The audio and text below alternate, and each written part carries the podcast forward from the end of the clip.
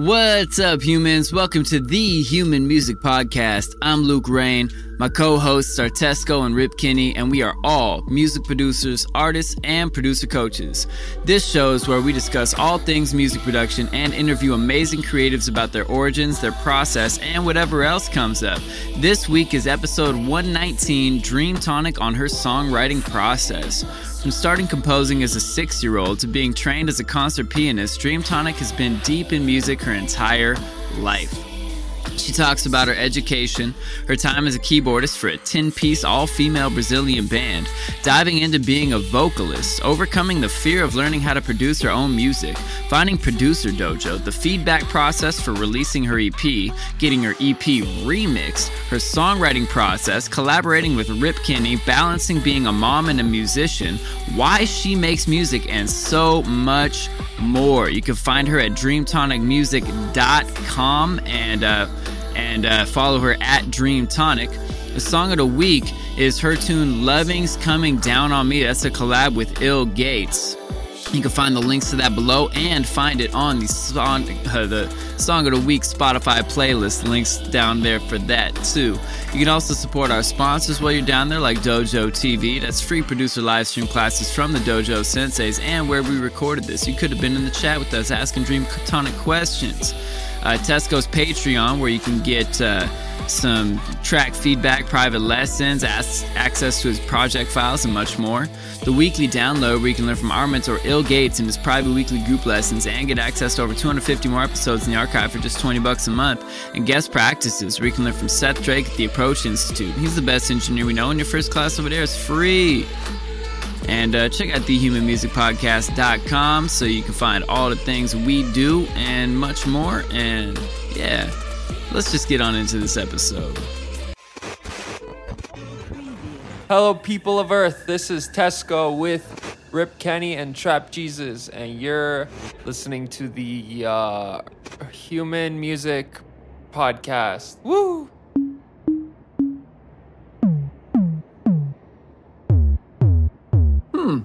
Human Music Podcast. I like it. What's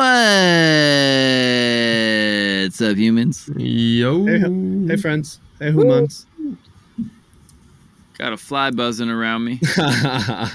Must be that sweaty and stinky from my day oh. of working hard in the sunshine. Gosh, it's, it's, hot in Seattle right now. It is hot in Bend too. Oh my god.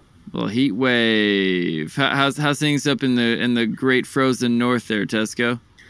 It's actually been like boiling hot lately. Like uncomfortably. That sounds like a Midwest summer. What What about you, Dream Tonic?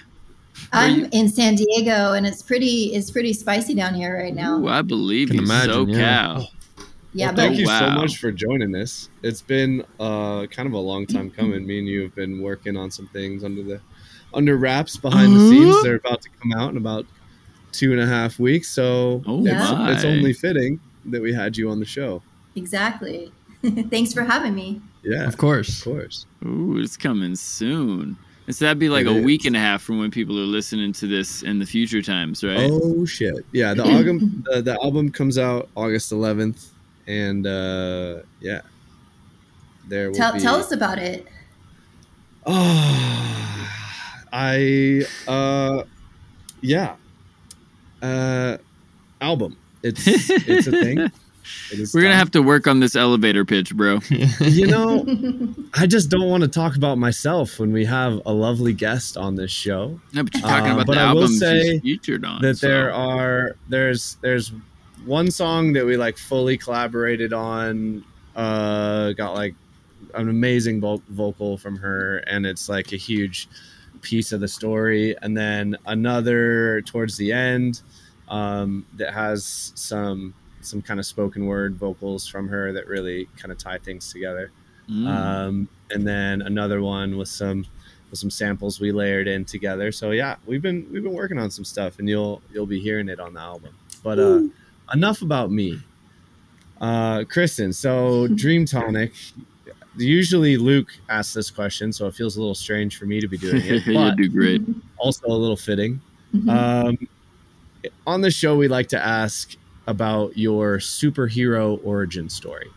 So basically, how you got into music, how you got to where you are today, in any order or fashion that you please. Awesome. Okay.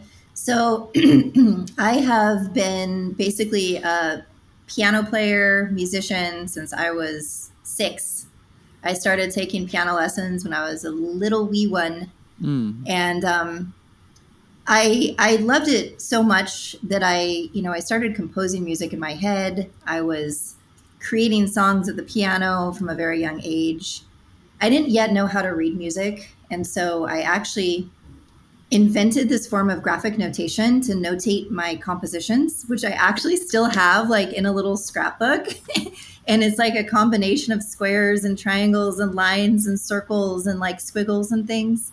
And um yeah, and so That's I what music notation looks like to me, anyway. So same difference. yeah, yeah.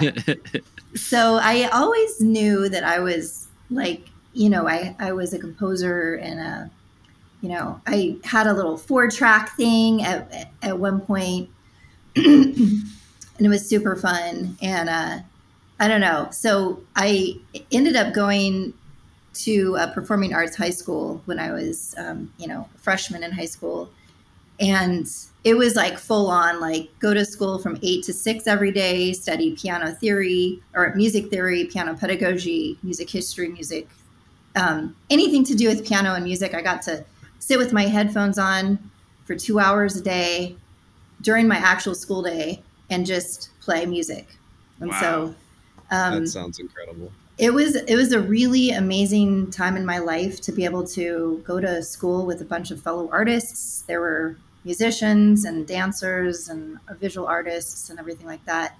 And we had a lot of performance opportunities. We traveled all over the country and it was it was just like my my time when I just focused and just, you know, just practiced and played Beethoven and Chopin and Debussy and just I, I was a classically trained pianist, so I did a lot of you know concerts and stuff. So fast forward um, to college, I joined a ten piece all women's Brazilian band, and I was the keyboard keyboardist in the band. We did the whole festival circuit. It was super fun. We got to collaborate with Bassnectar and like open up for Michael Franti and Brett Dennen and Ozomatli. And it was it was really fun, like playing on some big stages like that. And uh, you know, I was also getting my master's in music at the time too. So it was like doing the festivals and I was teaching music full time. And then I was also like doing the festival circuit. It was just like madness. I was working, I was probably just 70 hours a week just doing things. And so at some point I was like, okay, I'm going to not do the band anymore. And, um, that's when I focused on like my my master's full time, and uh, I just did the school thing for a bit, and then um, then I had then I I was a music educator for many years. I put on um, huge shows. I would orchestrate like large scale performances with um, you know high schoolers doing. Uh, I would take Bach and I would like orchestrate it for a hundred piece xylophone ensemble. I would uh, just do all sorts of all sorts of different styles of music and put on huge shows with uh, large, large groups of people. So that was good for like event planning and learning how to work with different people, like kind of sussing out the situation of what does this person need? What does the group need? How can I help them? Like it was it was a fascinating endeavor is to like be a music educator. It was challenging in so many ways and so incredibly gratifying in others. Um, fast forward, I had two kids, and I was like, I couldn't, I can't see kids all day and then like go be nice to my kids. I just couldn't. It's a lot. That's a lot of a lot. energy output. like I know all, all Yeah. three of us can speak for the teaching side, at least in production. Like it is very rewarding and also takes a lot of energy. Like you have to be really engaged to teach. It's so true. Yeah. And it's like such a creative endeavor too. It, it's just Yeah. there's so much freedom in it, and you it it, ha- it requires a high degree of emotional intelligence. I think because you Mhm. have Yeah. to kind of It Like- really does. Yeah, yeah. You have to have all your like hackles up and senses Yeah. going. And, Yeah, you got to be a coach and a cheerleader and and a Mhm. friend, emotional support, Right. Unlicensed therapist. licensed Totally. therapist at times, for sure. Exactly. and it, yeah, yeah. I'm surprised at this point in the story we have heard zero mention of you singing. Yeah, I was just gonna None. ask. Like what? yeah so singing is kind of new for me um, i did i did major in music in college and um, i attribute my ability to hold a pitch and harmonize and all that kind of stuff we had to do this gnarly atonal sight singing for four years. Whoa. and it was like the bane of everybody's existence. But i secretly kind of loved it because it made me have to sharpen my tonal capabilities. Like if i would see a minor six going to an augmented fourth or whatever like a tritone i would have to then hear it in my head and be able to then vocalize it so i feel like that in and of itself like trained my ear to be able to sing What did that So- kind of look like? Was it more intervals based or like reading like sheet music and having to do it or like how how do you even like begin to train yeah, that? right. Yeah, they would. It was this little tiny book, and it was um like there would be I don't know. It's just filled with sheet music on one page, and but single line sheet music, so like just a vocal line, and there would be all super random intervals, like up to major tenths even, Mm. and so you'd have to just sing sing it. Whoa. Um, but it was yeah, it was really challenging, but it was it was hardcore like training. I, I loved it. Yeah, sounds Um, pretty amazing. Yeah. So I didn't really sing um, in college or anything like that. And then I sung. I sung a ton. Like when I was teaching, I sung all the time. But uh, yeah. So then I, I realized, you know, I have all this music in my head, and I'm like kind of getting a little bit antsy because I've been, as I mentioned, since I was a wee one, I had stuff coming in my head all the time. But I was super intimidated by the technology of it and um, I just, yeah, I was, I was kind of frustrated. So I stopped. I decided to stop teaching, and I was just gonna kind of have a few of my private students going and stuff like that, and take a break, right? And this is right before COVID. and so I'm like, okay, my kids are finally going to school. They're old enough to, you know, they're just entering like preschool, and I'm like, yes, I get some time. And um, and then I decided to just focus on music production. And I'm like, it's going to be harder for me than some. Um, but I do have music theory. I have a huge base of like songwriting and musical knowledge that I feel is on my side. And the technology aspect, I feel like I'm just going to have to work harder at, at it than a lot of people, but that's okay. So I just dove in. I did like LinkedIn learning courses on Ableton. And then I finally came across the dojo and I joined the dojo. And it was funny because back in the time I was doing the festival circuit, I like Ill Gates was always playing on some stage at one of the festivals, although we had never officially met. I just like knew of him. So it was kind of a full circle moment for me where I was like, okay, this is a sign. Cool. And it was actually Trap Jesus's set. I think he played Fuck 2020. Did you do you remember that? Was that Man, was that maybe. yours? Remember there was a song that you played on the New Year's Eve like dojo live set. Man, I actually wasn't even on that, so it must have been somebody else. I was actually No, watching. it was I was you. watching that. May it was pre-recorded or something. Cuz I totally remember your hair. Hmm. Hmm. Maybe it was a different one. Okay, okay. Anyways, um, yeah, so it was a full circle moment for me. So then that's I joined the dojo last January nice. 2021. Yeah. After seeing the live stream or After seeing the live stream, Yeah. and uh, yeah, and I just kind of did it, and um, yeah, it was it was a super good decision, and I was Hell stoked. yeah. So Yeah, I think that I think you're very right about having the musical chops first is a Mhm. huge leg up because I think most people, and I'm not speaking for everyone, but I think most people love electronic music. They get into production, maybe have DJ'd a little bit, and they they love music, but they don't have a deep understanding of its inner workings. Mhm. Um, and so, uh, and this was pretty pretty true for myself as well. Like a lot of time was spent learning how to make music at all, and then a lot of time was spent at the same time trying to figure out like how the hell this music thing works. Like I, like I, I, I, could hear resolutions and and things in my head. Like I could hear how I wanted it to go Mhm. sometimes, but it was a whole nother can of worms to actually learn how to be proficient at writing music.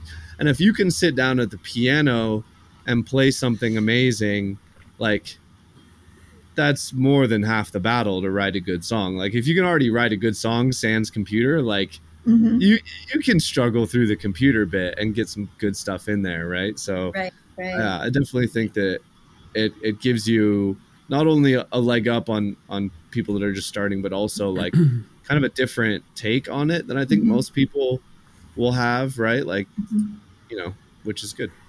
Yeah. yeah yeah totally i think at the end of the day it's like if you can sit down at the keyboard and play something it's it's gonna sound even doper once you produce it out Yeah. but that's like it has to be a good song you know to start out Yeah, and the the vocals and the keyboard part are the song part, like the chord progression, Mhm. the rhythm, the melody, the lyrics. Like, you know, I'm loving how a lot of uh, a lot of like EDM songs these days are also coming out with like the acoustic version. That's like Mhm. super stripped down, and you know, it's like the producer, you know, the producer parts are kind of like way pulled back. It's beautiful getting to like hear just like the pure song. Like, um, if y'all know that that hit Drive. When you find a love that's right, you can drive all night. That's my jam. And then I heard the acoustic version. And I think I might even like it at least as much as the original.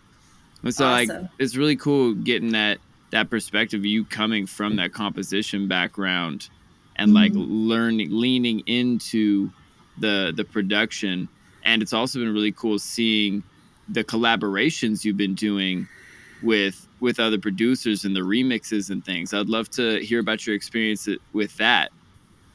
yeah that's been i i honestly feel like i've kind of fell into a gold mine when i popped into the dojo Mm-hmm. you know? So um so yeah i i met with dylan in a one-on-one like last january. He heard my my uh, ep that i had just kind of self-produced. He's like let's put this out. Um and then let's run a remix competition. So i sent all the stems to the dojo and then we got a bunch of great submissions and we chose like you know we chose five submissions for the remix ep that just came out my Essence EP dropped in June, and then my and then the Essence EP remixed dropped two weeks later in mid June.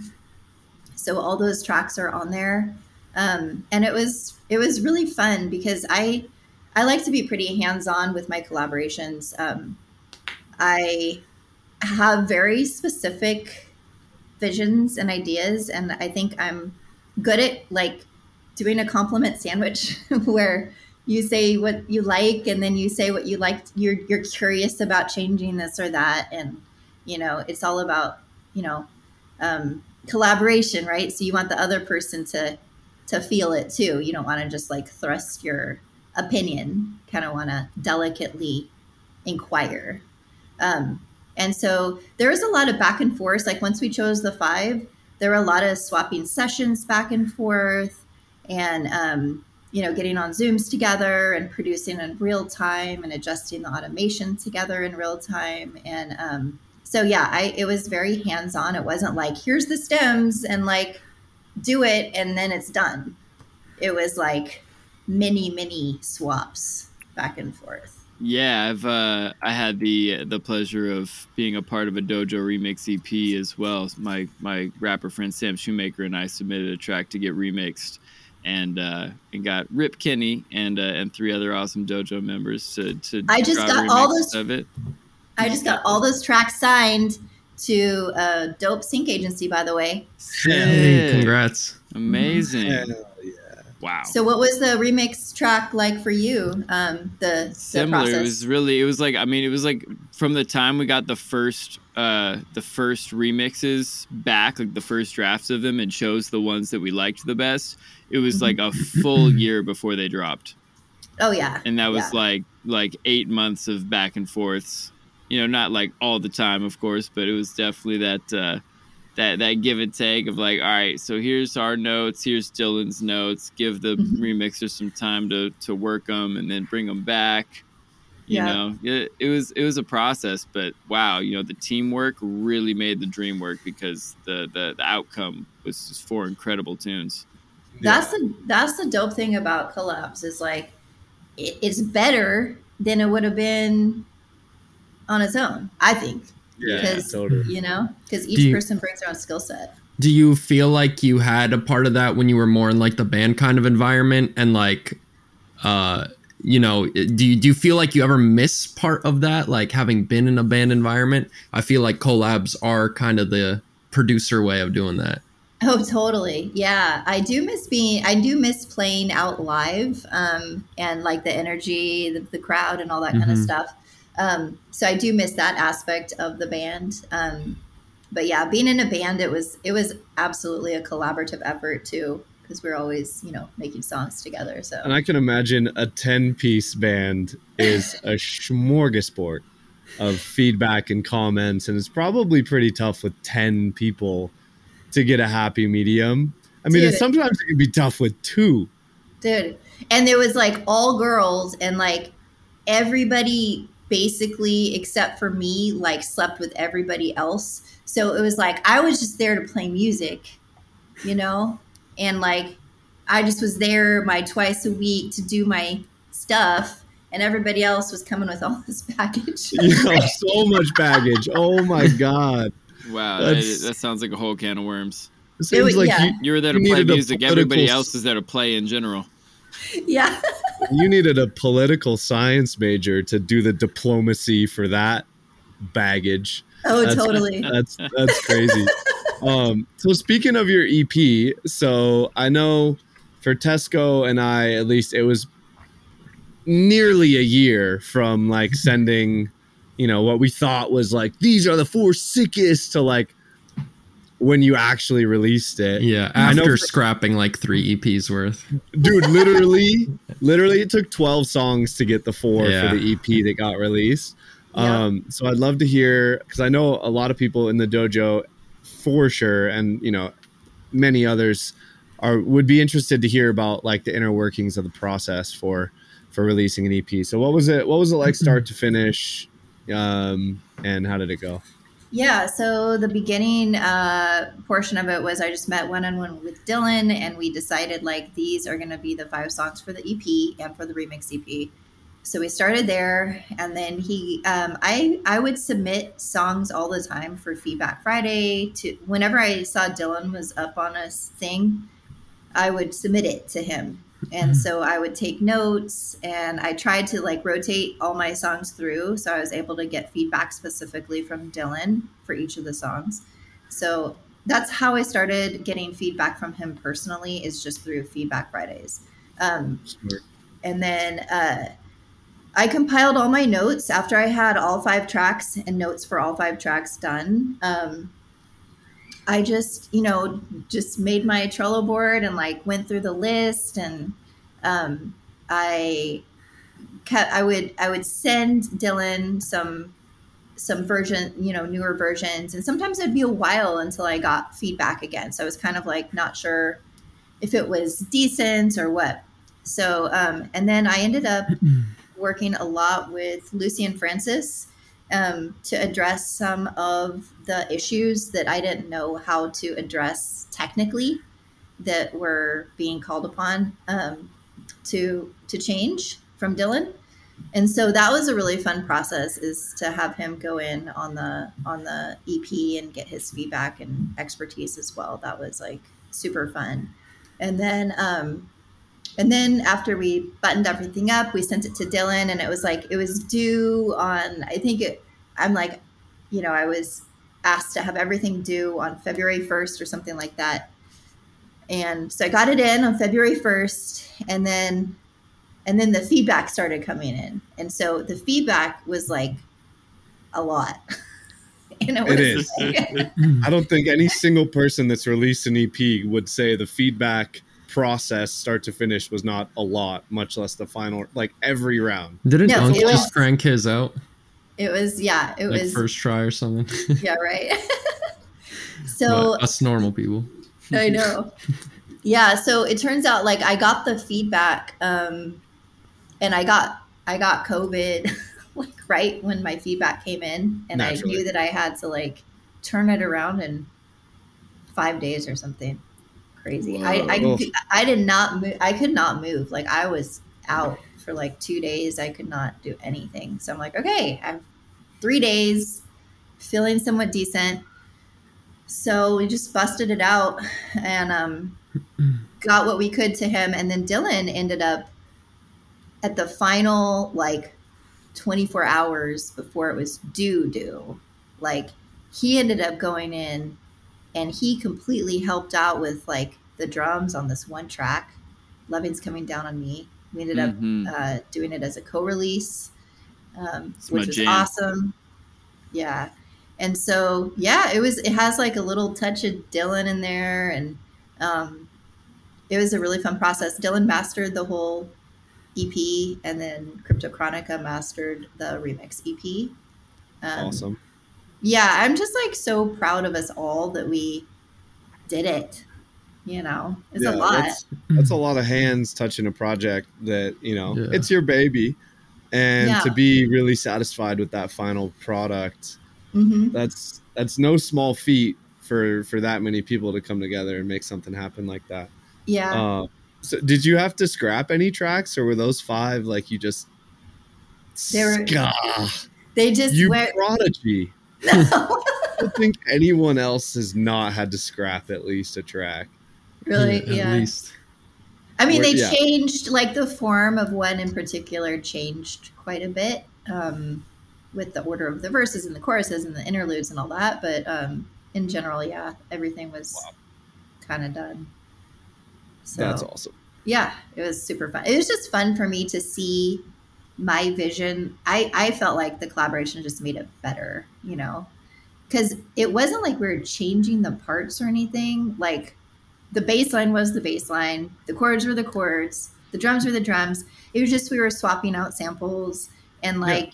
you know, making it sound better. So it totally. was that was the part that I really appreciated help with. Yeah. So So um Lucian Francis, I, you know, I've I've seen his name floating around with yours quite a lot. Mm-hmm. Um, how did you link up with him, and what's it like working with him? Um, is he like been producing for a while, or kind of what's that what's that dynamic like, and how does that work for you? Yeah, um, he submitted a remix um, for the EP, and that's how I met him initially. Is he did a remix, and I loved it, and so we just kind of started working together. We went in on a cipher together, um, the Halloween cipher, and then the Christmas cipher, and we ended up just doing full on releases for those, and that was really fun. Um, and yeah, we just would swap sessions back and forth a bunch and um, get, you know, hop on Zoom once a week or something and kind of produce out the other stuff, you know, all the fun stuff. I love, I love producing on Zoom. It's so fun. It's like tweaking the automations and playing, swapping samples. It's just so fun. And so yeah. I've actually got this. I've been working with memory code like a ton lately. Sure. Yeah. So Love that guy. Yeah. So we've been um, getting on multiple times a week actually, and we have this super dope like EP that we're doing right now. I'm like, I think I can talk about it. Um, so, as you guys know, I'm a classical pianist. So I I also work in sync licensing. So I write music for film and TV and so I get, I get songs signed to catalogs and they place them in, in shows and stuff. And so I have this whole catalog of piano music that I actually scored for piano and string quartet. And so I all the classics like Moonlight for Elise, like you know all the all the classics, and I recorded the string quartet and the piano.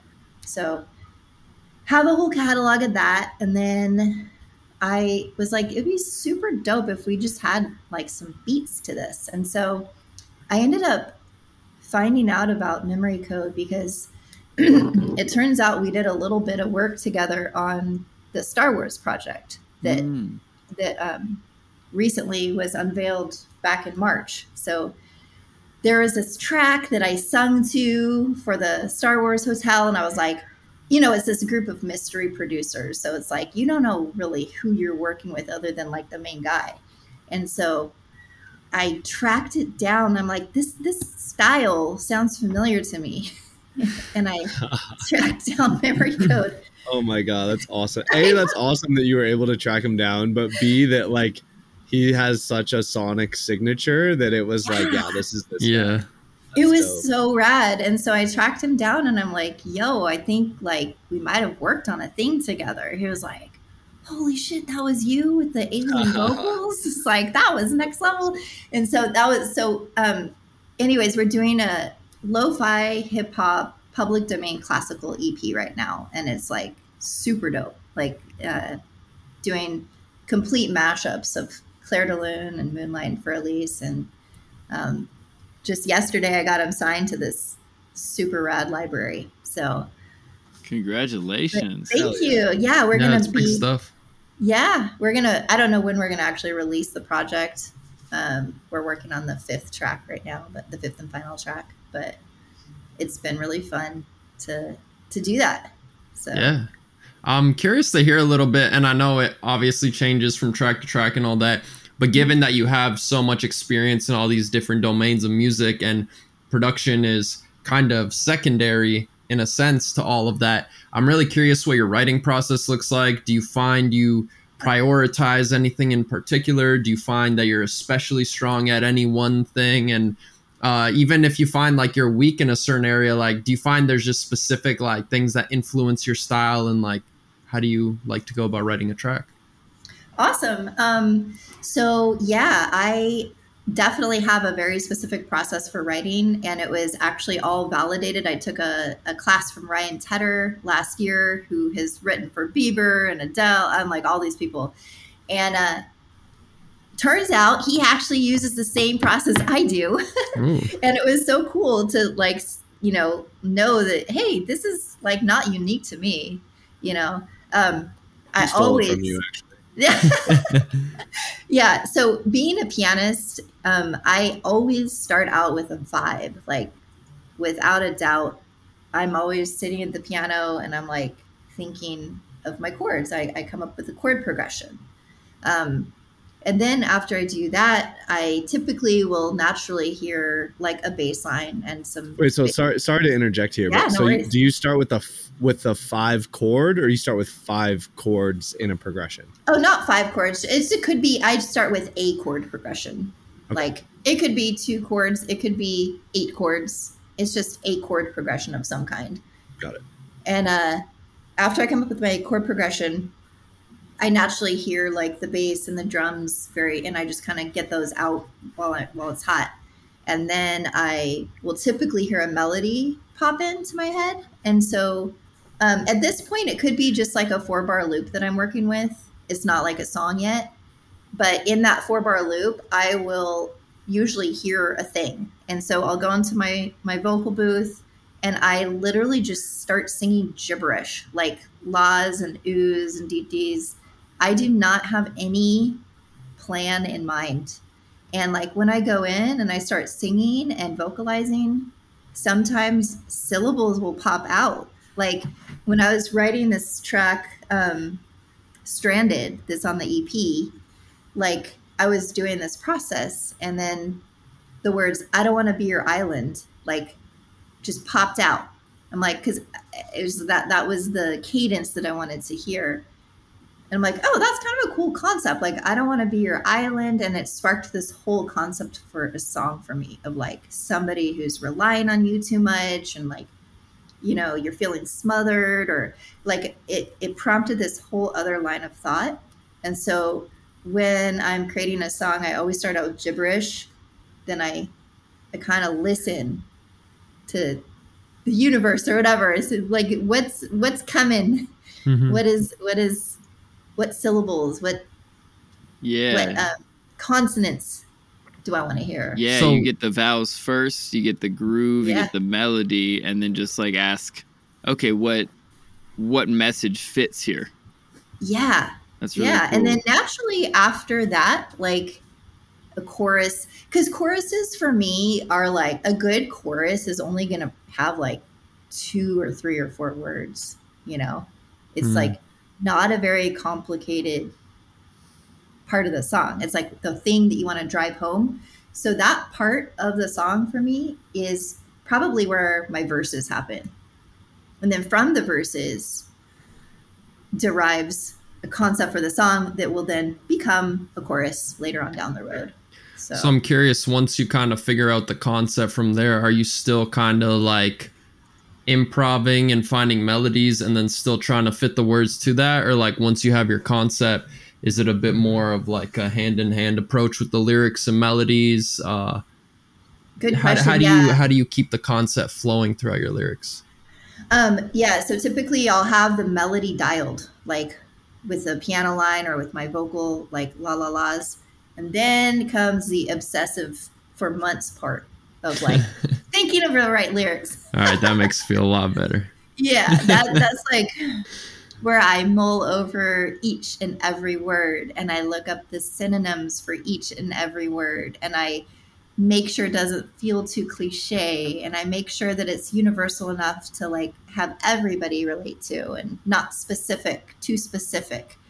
And uh so yeah, that's that sometimes takes months, you know. So what what does that look like then? Is it a lot of scratch vocals re-recording over that? Is it like do you cuz one thing I found with vocals uh now I feel a bit better about it, but especially early on I would kind of have this hesitancy to do all this like layering and stuff uh Mhm. if I wanted to change the word or I would do all the layering and get the production sounding really cool and then be conflicted over like I hate this word. How do you kind of work that in? Are you just like just re-recording all your layers from scratch every time or are you like taking your time before you even go in for the vocal recording session to really like commit to what you want to say That that's kind of how I do it because you're right. If you were to open up any one of my sessions, you will likely see, and Rip Kenny knows, like at least 50 vocal stacks. And so I need to make sure I have the word that I want. yeah you know and so i um most of the time my lyrics come to me when i'm not near the computer like it's like when i'm swimming or in a hot tub or in the shower or when i'm driving or when i'm walking. Yeah, when i'm relate to that. yeah so i try to really prioritize like my daily walks and and stuff like that. And uh, you know having kids it's like if i can do an errand without them in the car i'm like this is this is where i put the instrumental on you know and i Mhm. just on repeat. So um, and i just take tons of notes on my you know on my iphone i have i have a running log of lyric ideas and concepts i run it by my husband like you know um, on a regular basis because he he really helps shine a mirror on certain lyrics and stuff like that so i really Mhm. appreciate having feedback Is Um, he a, is he a tough A and R or is or is he uh yeah he is yeah Yeah. yeah My- is.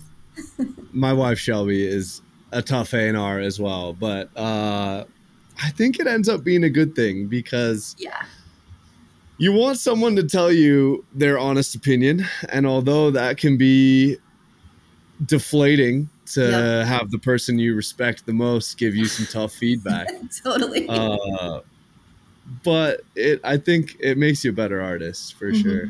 And it makes the good feedback when they're like, "Oh my god, I love it." So real because you're not, yo, are you just saying no? You told me the last one was trash, so this one probably really is good. I'm gonna release it. Yeah. Exactly. Exactly. Yeah. And so it's been really fun also working with collaborators um, that like I did a track with Sixth Street, and um, you know, and and it was just really fun because he it was I think it was he was a little shy at first to kind of just brainstorm lyrics because I think a lot of producers at 1st Mhm. they don't necessarily feel comfortable writing a lot of lyrics. Uh, you know, some producers are very comfortable, but not all. And so um, I think it's a really fun exercise is to just have a conversation and like come up with a concept and then just start like I, I have a game that I like to play where I say a synonym. Okay, let's play right now. Great. Mhm. okay. Um okay, so like you say a synonym and then you come up with another one. So I'll start first. Uh collide. Crash. Smash. Intersect. Right. And so so we um you know write all these all these down and we just it's just like a brain dump exercise, Mhm. you know. And so Mm. I feel like it's been really fun to work with other people and try to tease out the concepts that they're trying to grasp but don't know quite how to say it. And so it's been really fun focusing on lyric writing in that way. Yeah, I was That's just really gonna say that that's one thing that like, because when we were working on uh, Sinister Intentions, uh, you'll hear on the album, um, we did that a lot.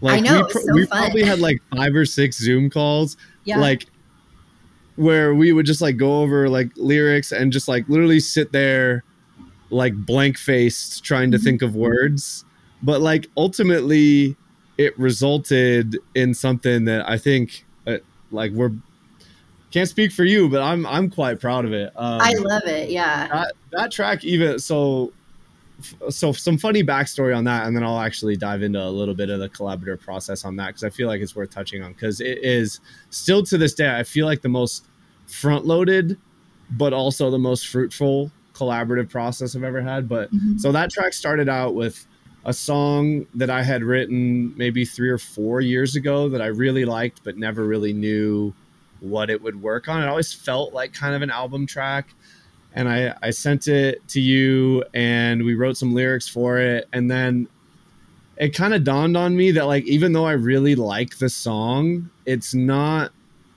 quite in the stylings or production chops that i make now so Mhm. then i wrote a whole new song to the to the lyrics that we that we made I and remember. of course yeah i was like i'm taking a hard left on us bear with me uh, and of course in that process some of the sections no longer worked and we had to re-record i don't want to say everything but just about everything Uh-huh. multiple times yeah. um and With then the even stacks. yeah 50 stacks every time every stack, by the way. straight up this the song that we collaborated on start to finish i think i have more hours into that project than any other that i've ever worked on like 300 hours like Wow. no shit, start to. Oh my Um, gosh. like even after the one that i sent you i went through and re-recorded all of the guitars because the rhythm wasn't right and like l- like rewrote the first drop like the whole like the whole thing was an exercise in like getting closer and getting closer and like chipping away at it but it's definitely one that like because we had made it so much better then i was like okay now i'm not like it all has to be that good. Um but yeah so i wanted to touch on our, our process as well. Savage. um uh which was basically so we- we decided like we decided we were going to work on a song together for the album um and like i gave her the whole like concept for the story of the album. And then uh, i think it was your idea actually. You were like well you should maybe we put together like a storyboard of like you know words concepts ideas photos just like some stuff to provide inspiration. And i was like yeah that's a great idea. And then when i was putting it together i was actually like wow this is so smart. Because not only does it help me organize what my vision is for you it also crystallizes the vision for myself as well Mhm. like the imagery like i you know searched google images for like stuff that i felt like matched the vibe and then came up with just some words like Mhm. brain dump thoughts concepts yada yada and then when she came back with some lyrics and some melody, it was already so fucking close to like the perfect thing in my head. Like I've never had that happen. Normally it's such like a like half the lines in the verse are like close but not there and then the chorus like the melodies like you want to screw with it like everything was so close already. Hmm um, and i feel like that is although more work up front hmm like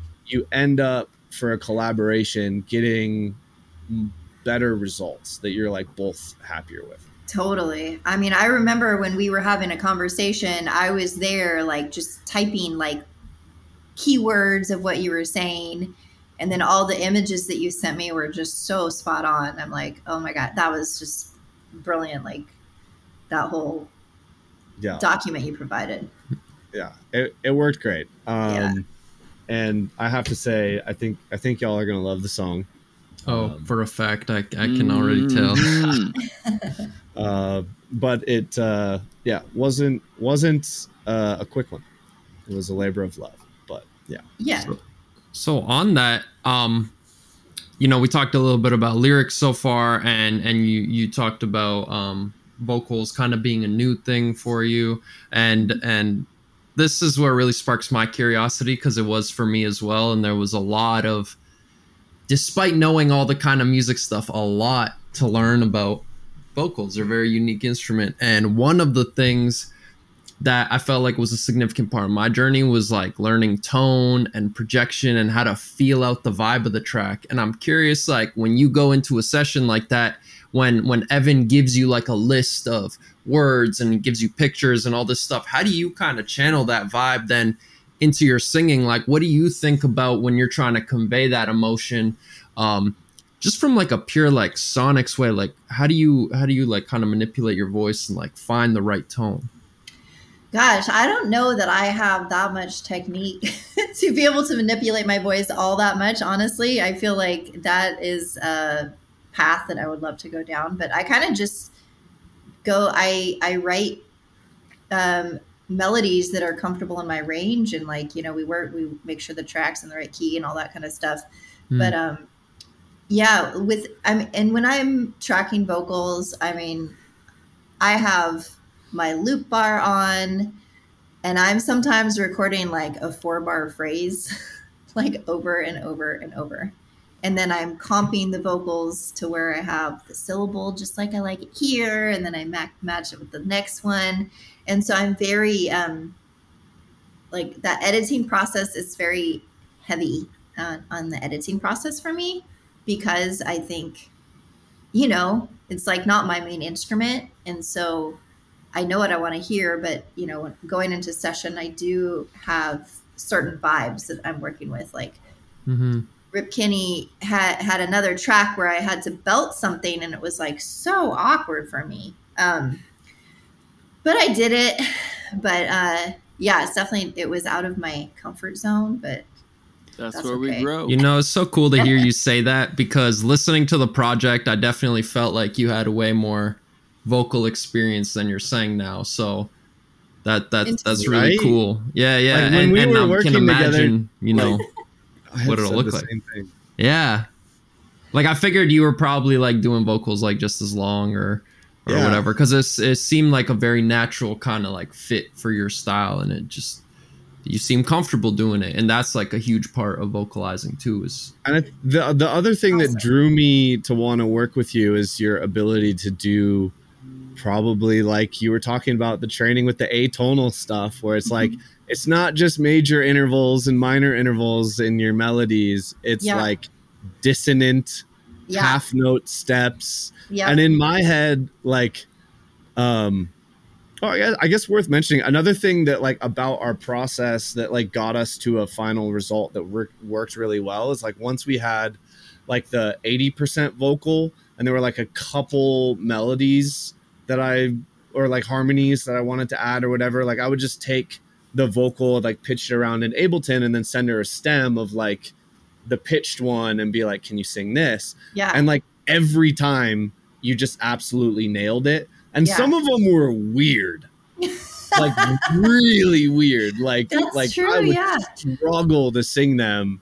Um, and like I could hear it in your own music too. You you have the same melodic sensibility of like dark, interesting type Mhm. stuff, and that's not easy to sing. Like I know from experience. Like I'm, I I have less experience singing than you, I think, and like anytime I have to sing like a tritone and then like dip like one semitone or something strange it's Mhm. like a hundred takes it's like your vo- like you you don't normally ever sing something like that and then Right. like to get your brain to do it is so much harder in Mhm. practice than Yeah. in theory plus you have to nail the pronunciation you have Yep. to nail the tone and so it's like it's so much harder to get the right take when the when the melody is doing a weird thing yeah. um so yeah i guess just kudos to you yeah that's that. why i loved i loved working with you is because it, it was it's just a dark it's you know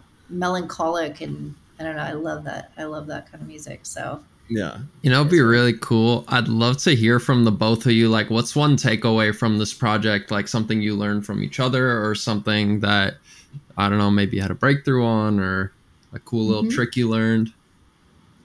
I think for me, like the fact that she had the idea to get organized on the front end that that was probably the biggest lasting takeaway that I've had because you know I've probably worked with 10 15 vocalists and I've never felt like as on the same page and satisfied like the whole way through as I had with Kristen. Like we were just bouncing off each other, and like the whole thing was just very smooth.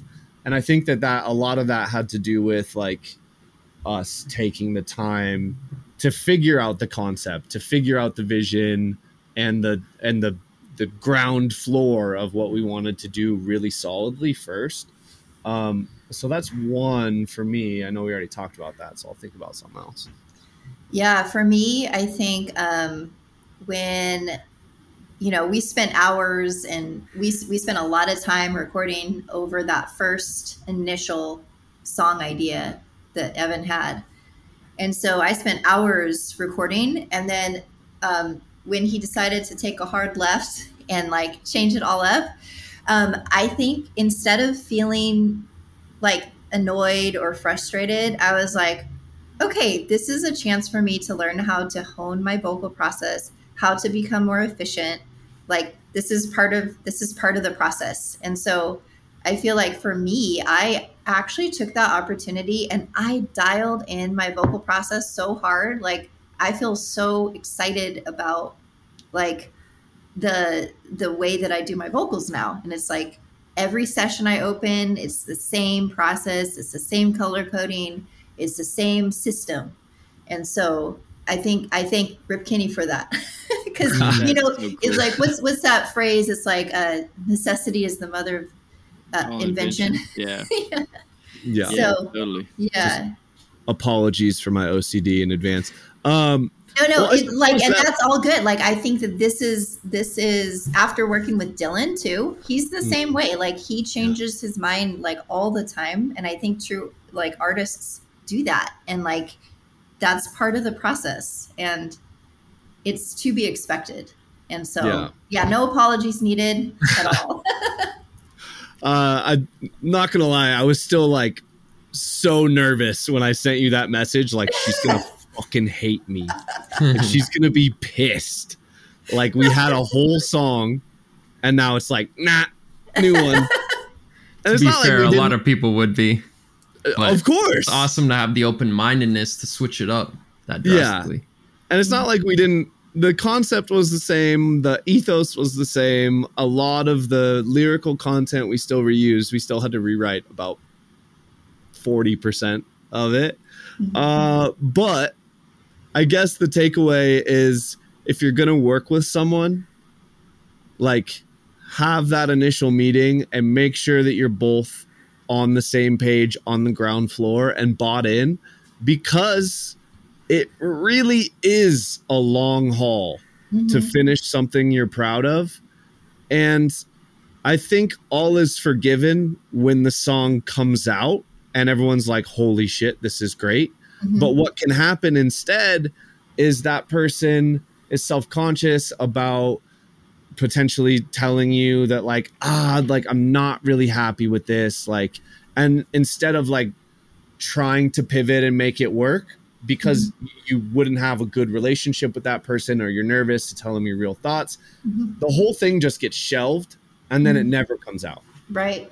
Right. then then it become like uh, that that that's a waste of time yeah, totally. right like so that's definitely something that i hadn't i hadn't realized was as important and i think th- i mean just just being candid here like i've never done that either like Mhm. i think because it was going on the album which is like in my head like clearly has to be the top of the top echelon for what i'm capable of like it became clear that that's the only way that i was going to be happy with it. Mm-hmm. And so like it is kind of an exception to do that much work. But that being said like you have to work with someone that you trust that you feel comfortable with that you feel is mature and understands you and the vision because that's when you actually make gold. And sometimes it takes 300 hours sometimes it takes 20 Mhm. but when you have that relationship with someone and you trust them and you trust their work and you trust the communication between you two that can make a world of difference And I totally appreciated the specificity of your vision. Um, you know, a lot of times you get an instrumental track from somebody and it's like they don't know what the concept is or what they want it to be about. They don't have any specific vision. But the fact that you took the time to record your auto tuned vocals with the like atonal runs that you did, I liked that. It's like I love working with nothing, um, no vision at all, and Yeah. creating something from scratch. And I also love working with like, this is the vocal line, these are the words, and like I think for a producer that takes a level of confidence, especially if you know if you're trying to convey vocals to a vocalist and you don't have the confidence to sing yourself i think that that's a skill every producer should learn is to like record your melodic line somehow like on a piano or with auto tune or whatever. Because yeah. yeah we appreciate your input and like Yeah. want to hear what your vision is. Yeah. And i think like like even if you're not working with a vocalist like Yeah. you you need that skill right because Um, even just writing a melody that you're clicking in in the piano roll yeah like you could write 10 trash melodies clicking stuff in and moving it around trying to make it work and if you just whistle or Mhm. sing gibberish like you were talking about Mhm. you're probably going to get way closer on those 10 than you would if you're just you know going by braille. Totally. And you know uh, that that reminds me one of my exercises I did in college I had a teacher um, in one of my music theory classes we would start the first 10 minutes every day he played harmonium and we would sing ragas. Like he would just sing a melodic line we would repeat the melodic line it was always within a particular scale but the melody was always dancing all over the place. And so i feel like um, even that like to sit down at a piano and just hold like the same bass notes in an ostinato like over and over again and just improvise in a particular mode or scale or key is so valuable of an exercise for Yeah. anyone you know Yeah, really I found that improvisation of all types really unblocks those those like Mhm. mental the mental sticky places where like is this good enough? Like it doesn't matter, just don't stop singing. yeah like exactly. I, I found it like it works like you said it works if you're jamming on the piano or a Mm-hmm. guitar it works if you're singing melodies it works if you're like rapping freestyle Mhm. lyrics which is something i've done for a long time and people like get so worried about the words and because i've got so much experience just letting them flow and not worrying about what they are i can Yeah. just like pour ideas out and like do you like this one this one this one this one this one oh that sixth one that's the one you dig okay cool and yeah I'm not worried about the other five exactly because they just I've recognized that there is like an endless creative flow you can tap into. hmm And it's good uh, to like not be precious. memory. Yeah, exactly. Yeah, yeah, you can't be precious with like the one phrase. It's like, yeah, No, this Yeah, is the way it's gotta be. yeah. Yeah. Uh, like I know for me when I was just getting okay at doing vocals, like that would happen a lot. Like you spend two hours writing the whole song, and like in your head, that first day when you wrote the chords and everything, you're like, "Yup, this is it. I got it." And then you lay it down, and you know you start getting feedback, and you're like, "Man, people don't really like like half these or like you know half these lines in the verse.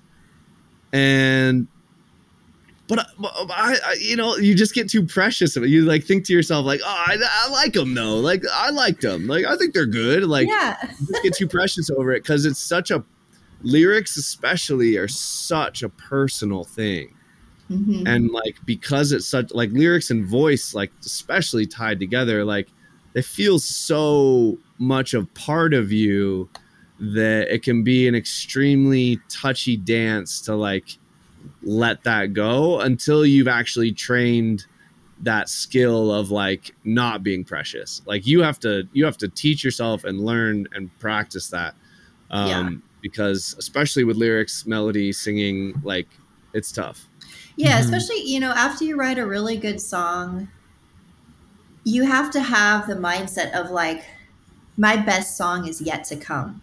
I just wrote a really good song and there's an even better one on its way, Amen. you know? Yeah, that's a really good mind state to keep in because we can. I've definitely been in places in my life, and it's funny to think back now because that place was so many years ago, so many better songs ago. But I thought I had, I had hit my peak. Like I don't think I'll Right. ever write a song that good again. I think I've peaked, and like laughing at like I was 19 when I thought I peaked, and just because I'd had like a few months of like a slight slump in my perceived quality of songwriting Yeah. after this one that I really dug. It's like you just keep pushing and, and don't judge yourself too harshly. You mentioned was- Oh yeah, go for it. Yeah, I was recently um, I was recently at a concert and there was this this group they were playing Americana and everybody in the band was probably over the age of 70 and there was this one woman who played slide guitar she was 88 and I just it, the thought dawned on me Hmm. that like with music you just keep getting better like you know Mhm. like with age you just get better and better and better and yeah, it's not like basketball where you peak at 24. Right, right. It's like you're gonna just get better. And so I don't know, I had that that thought. Just That's such a key Yeah, thing too. true. Like enjoying the journey. Like I always, always hated hearing that answer because I wanted to know how to do the vocals right now because this song needs it, and I'm not gonna Yeah. wait for this song. Right? yeah So it's like almost this entitledness of like, I want it right now, and I should be able to. And it's like all of these things in theory are not even that hard per se, but it's a lifelong journey to just pick up the subtleties and the nuances and really like you know, it's like um the small subtleties of like the English language. And there's like all these idioms that don't make any sense and there's double negatives and there's like all this uh, there's all these rules and then all these exceptions to the rule. And it's like when we talk we don't think about it we just know through what we've heard how to articulate it. And with music there's like a big part of that too where it's like you can be doing the 145 properly but it can still feel off because you're not like you just haven't had that experience yet to really like for every single concept it's just like you gotta feel it. There's a difference between knowing it and then like feeling it in your core. And when you get to that stage then it it's like after you said um with the vocals on that track after you dialed it in you had the process like now you have something to move forward with. The whole like journey that we're on is just that is just picking up little things along the way. And none of them are that hard individually but the more tools you got in your toolbox now you can try different combinations you can try doing it in different ways all that. And it's crazy how there's almost like this like hump creative hump. You're like pushing this rock up a mountain, fighting writer's block and all that. And when you finally pass that point, it's like the rock just goes down the other side of the hill. And it's like the ideas just don't stop from there. And I think that's a really healthy mindset to have. Definitely, mm-hmm. I wish I adopted that a little earlier. And I think that's something really important for people listening to take away. It's like you don't have to write that banger EP this year, no matter how bad you want to. Right. Like, Mhm. why why not in five years? Why why is that bad? Why not in ten? Like like you said, the best shit is yet to come, and that's like part of what makes the journey so exhilarating. Is gives you something to look forward to.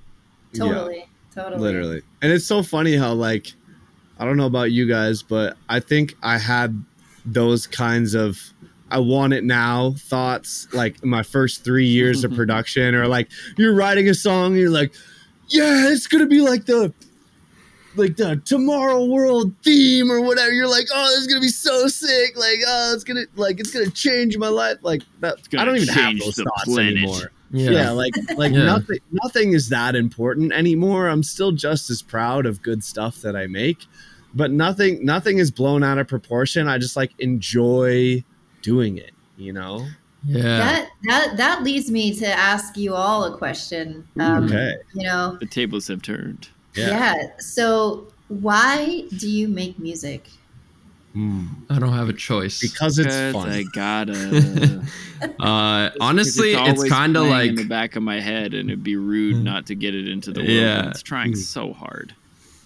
I heard some famous musician describe it as like a drug addiction that can support itself, and I was like, "Hmm, that's not a bad way to put it, to be honest. Because I definitely like get like start feeling the itch after like a week or two if I'm away. If I don't have any creative output, I definitely feel like some internal something's not Right. all right. Turmoil. Yeah, Tesko, because you said I have no choice, right? I can totally relate to that. That's that yeah itch. it's like a blessing and a curse or uh some some other artist uh uh i can't remember exactly who i was reading an interview and they're like what's your relationship with music and he's like honestly it kind of feels like making a deal with the devil in the sense that like i get this really cool thing and i can go on tour and make music that connects with people but every waking second of my life is like wrapped around this like one thing and everything i talk about or do or like if I'm going clothes shopping, I'm listening to the music playing on the speakers. He's like, it's kind of like this double edged sword where like oh, totally. it's the best thing in my life, but I can't get away from it. dude literally like every single song you hear is broken apart into a hundred pieces Oh my snares gosh. too loud that sound was harsh like even when i'm at a festival Yes. it's like constantly running through my head oh they fucked that up oh that, that was sick like everyone's vibing to that like mental note like that kind of vibe works like all of it is just a consistent information input output and you're like did i even have fun dude, I can't. I can't even like go to. download what happened I can't even do a proper shavasana in yoga class because I'm there like analyzing the. Yeah. The interval. ambient music so playing in the back you're like huh, Yo, for real. this one has a lot of sub bass for an ambient tune i wonder if that was intentional or if The sound bowls are at a fifth. Yeah. Have you guys ever seen that meme? It's like the people at a party and it's the one dude standing in the corner like with the beer and he's like, Yep. they don't even know this snare sounds like shit and all the people are dancing. They're like, why is They're that like, guy been standing in the corner all night? yeah yeah, no, I feel you. Music, music can get really distracting for me. There are certain like parts of my life where I specifically don't put music on because Mhm. it's like I know like sometimes I go to work. Like sometimes it's nice to have music on, but I know for a fact that if I'm doing something I got to pay attention to, I will be pulling my phone out every three minutes to be like, oh, who's this? Oh shit, who's this? Oh shit, who's this? Like, oh, this needs to be on that playlist. Oh my gosh, right? And and then it gets to the point like humble brag. I was making out with somebody the other day and she had put on music and I actually like had to pause like, "Hey, can we actually turn that music off?" I'm like thinking about it an equal amount to how good it is to kiss you and I want to change that ratio to 100% thinking about kissing you yeah cuz uh Oh man. you Yep. know Yeah. You're just like, oh come on, that's snare, and she's like, what? And you're, uh, I know. Bro, I gotta tell you a Uh, story. Come on, after what I now? that- Did I say that out loud? yeah, it's a That's- you know gift and a curse, but uh, you know Mhm. everything has a double edge, right? And Mhm. you know, I think you mentioned something early about um, education and how you need like a real emotional intelligence to be able to be an educator. But I think Mhm. like I've been hearing so many things in this conversation that that's true for. Like it, it really takes a lot of emotional intelligence to collaborate. It takes a lot of emotional intelligence to like deal with what's going on in our own head as creatives with our insecurities, our impatience. It takes so much like and and it's a process you know we want it now that veruca salt syndrome you know like willy wonka vibes. And like we we want it right now but we have to learn to know that it's a process that we got to enjoy. And that sometimes it takes like a tangent to get us where we're really going. Like you know the road ahead is blocked. Take the detour. Go the scenic route. Mhm. um, like for me personally, I um, I was working so hard in this very like divine masculine, like let me go get it, crush my goals, doing every single night stand up super late, like draft after draft of these songs I was working on. It's gonna finish them all, and I ended up just having to like stop 100 percent and just be like, hmm. I, I'm these songs are all dead to me for minimum three months. I'm not even gonna listen to a single one of them because I've lost all perspective. And right when I made that decision, somebody was like, Hey, you want this DJ gig? And I was like, It's the pandemic. Of course I want a DJ gig. Get me out of my house. I'm going insane. And that has sparked me off on like the this last year of DJing more than I ever have. And it's been such a blast. And taking time away from writing and recording and engineering music has put me on this path of more DJing and dancing which has led me to understand what I actually like about music and what other people actually like about music. And it's gotten me out of my head and into my body so much more that it's like now that I'm coming back to writing a lot more music, it's like, oh man, these songs are that much better because I'm not trying to do all the shit I feel would be impressive in my mind. I'm Mhm. just doing the shit that makes me want to dance. That reminds me of that song. You're like, oh, this would mix, that would blend well with that song I already love playing. Let me just make Right. it good enough to sit next to that. That's awesome. What about you, Rip Kenny? Why do you make music?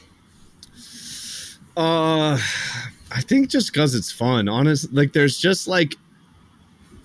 Actually, I I think we might have touched on that in an earlier podcast. I think I more eloquently realized why I make it. Um, which is like creation is like innately satisfying, and I think that's where I'm coming from with the like it's fun Mhm. because like if you sit down on the couch and binge watch Netflix for 12 hours like that's fun Mhm. but at the end of it you feel the consumption Mhm. you you in you intake all of this stuff and and you like you mentally know that that time was fun but spent consuming Right. and at the end of a 12 hour music mm-hmm. session, when you have a full rough draft of a song, you feel great. yeah. Like you just feel so innately satisfied. Like the intrinsic motivation of of making music when you're when you made when you just made something you like Yeah. it's so like deeply spiritually like completing, you know? It's a flow state. Yeah. And it's just like, I think that is the reason that I continue to do it. Totally. Um, and I just wanted to add on top that I totally agree with Luke. When he said that, I realized that one of the reasons collaborating you was so fun is because you have a very high EQ. Uh, so Thank kudos. you. Thank Yeah. you. High, high EQ or high IQ? EQ, emotional, like uh, it's basically emotional. Emotional Oh, the emotional quotient Yeah. instead the intelligence quotient. I got Yeah. that. I like that. Mhm. Yeah. I yeah, I'm kind of like high Tesko. EQ, the air on top of your voice just sounds. I know, right? Yeah. well, that too, but You yeah. really brought that out. Um, yeah, I I'm right there with you, Tesko. It's like I have no choice. It's like I have to, otherwise I get antsy. Mhm. Excuse me. And I think that like, specifically, it's been a little challenging for me being a mom because, excuse me, um, because my, you know, my focus cannot be solely on music at all times when it's like that's Mhm. what I really want to be doing all the time. But I have to, I home, I homeschool my kids three days a week too. Um, so that's like another thing that's like, wow, I can't believe I'm doing that too. like that, I don't, you know, it's, it's because I like flexibility. I like freedom of choice to, you know, go to a museum or, you know, just do random outdoor things instead of, you know, stay in a classroom. There are reasons why I do that. But um, I think making music is a double edged sword because it's like most times I'm hanging with my children. I do try to, I have to try consciously to like be be open and present and because I could so easily be like thinking about the verse or the Mhm. melody or whatever. And so um, it's I think especially challenging being being a mom and a music producer. Um, you know, because Yeah, I can imagine. yeah, Yeah, it's it's a lot but it also crystallizes I'm, i always like look for the silver lining in things and so i think having kids could have so easily been an excuse for me to not make music. I'm like i am too busy. There's too much input. Uh, there's these other things i have to focus on. And so i think having kids has crystallized my priorities for me of like yes i am busy af and i also want to do this. Mhm. and um, so i need to prioritize it. And i i totally prioritize it. Like my husband is amazing. He does like bedtime every single night for the with the kids for years now and i'm like i have this thing of like oh i feel sadness that i'm not reading bedtime stories to them and all this stuff but i'm like okay this is my choice. This is how i'm getting it done. It's like i work basically from eight to two every night. And then you know i sneak in several hours during the day as well so Wow. um, That's pretty good. That's yeah so i feel that. like i feel almost like having the lack of time makes me prioritize things so like hmm knowing if i had a six hour stretch of time to like write write my breakdown i would be like choosing samples all day but if i know i have one hour to write this breakdown i'm like okay we're spending five minutes on this we're spending 20 minutes on that. And it i feel like i am more efficient. Like Mhm. my mom once told me if you ever need to get something done ask a busy person. And now i know what she means. It's because it's like if you are busy you know how to prioritize your tasks. Yeah. and um, get stuff done and so like um, i feel having kids has crystallized that for me and also i make music because i personally was so incredibly affected by music like as a teenager it just brought as i think we can all relate you know Yeah. Yeah. That um Mhm. it just brings us to emotional landscapes that are otherwise not available right Yeah. like hmm listening to music brings us to places in ourselves that are so beautiful and so um you know new with each song it's like it's just a beautiful beautiful thing Yeah. so i love Well, doing that for people yeah, totally. Well, I feel like I feel like this portion of the conversation has tied a pretty nice bow on our talk here.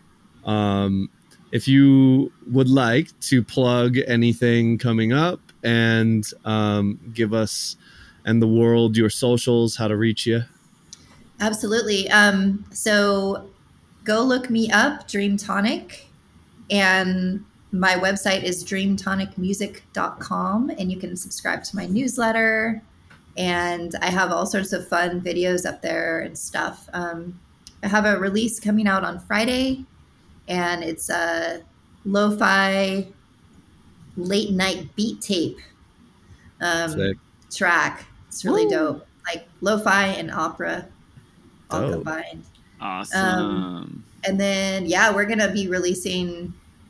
Uh, I have releases in September, October, and December. I'm probably slating the classical EP, lo-fi hip hop EP for November. wow. And you you have you have a release in August as well. On And a release in August on the album 11. that's coming. I feel like I feel like a, like the perfect way to end this would probably just be to play it for, Yes. for everyone. Just a nice little nice little outro Ooh-wee, here. You heard it her you heard you heard it her first, folks. Hmm. You heard it Ooh-wee. her first. I'm sticking with All it. right. I'm just gonna start saying it like that now. Great. Here Do it. first. You Um, heard it her first. All right. I'm gonna share my computer audio. Let's let's get some thumbs up from y'all if when it starts playing you can Oh. hear it. Hold up, wait. I'm really. And I'm gonna play it in three, two, one.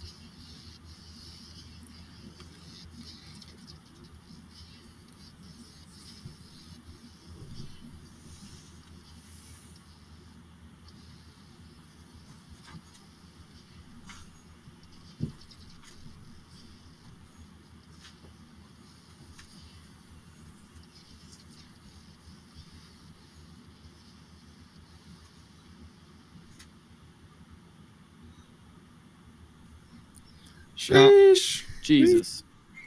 Yes. But but but but but but but that was actually crazy. I can only imagine the amount of time that took. Uh, I was I'm imagining hearing it on the on the Gorge main stage at Bass Canyon.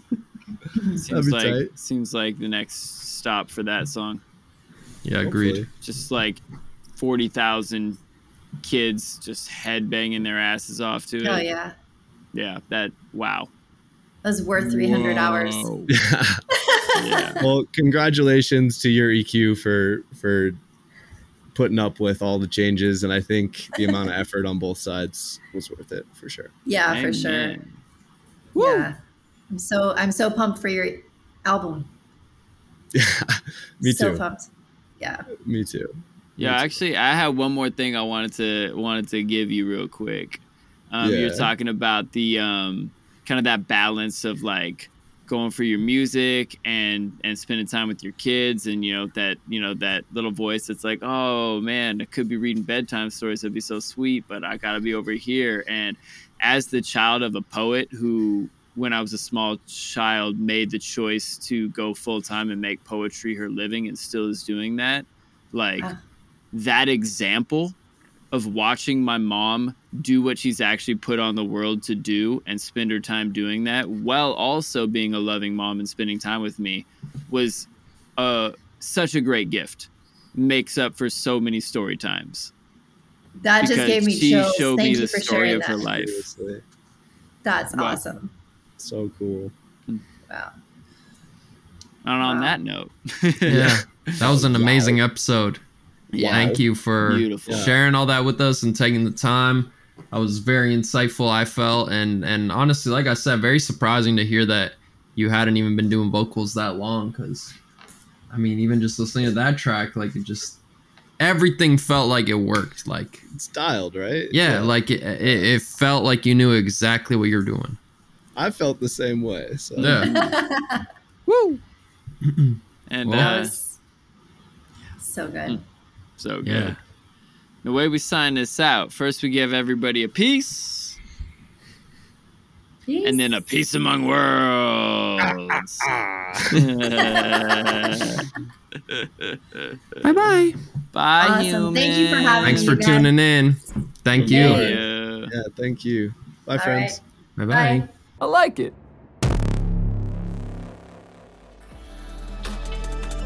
All right, humans. Thanks so much for being with us here with Dream Tonic. Make sure to go check out dreamtonicmusic.com. Follow her at Dream Tonic. And uh, go listen to her song of the week. That's Loving's Coming Down on Me off her new EP.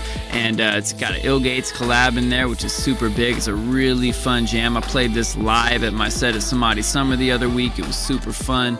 And uh, and uh, you can go check it out in our Song of the Week Spotify playlist as well. Make sure to support our sponsors where you're down in those links. Get on Dojo TV if you're not already. That's free producer live stream classes. There's track feedback. There's all sorts of stuff over there from the producer Dojo Senseis. And did I mention it's free? Get on it already. Tesko's Patreon, where you can get access to his Discord, track feedback, private lessons, and much, much more.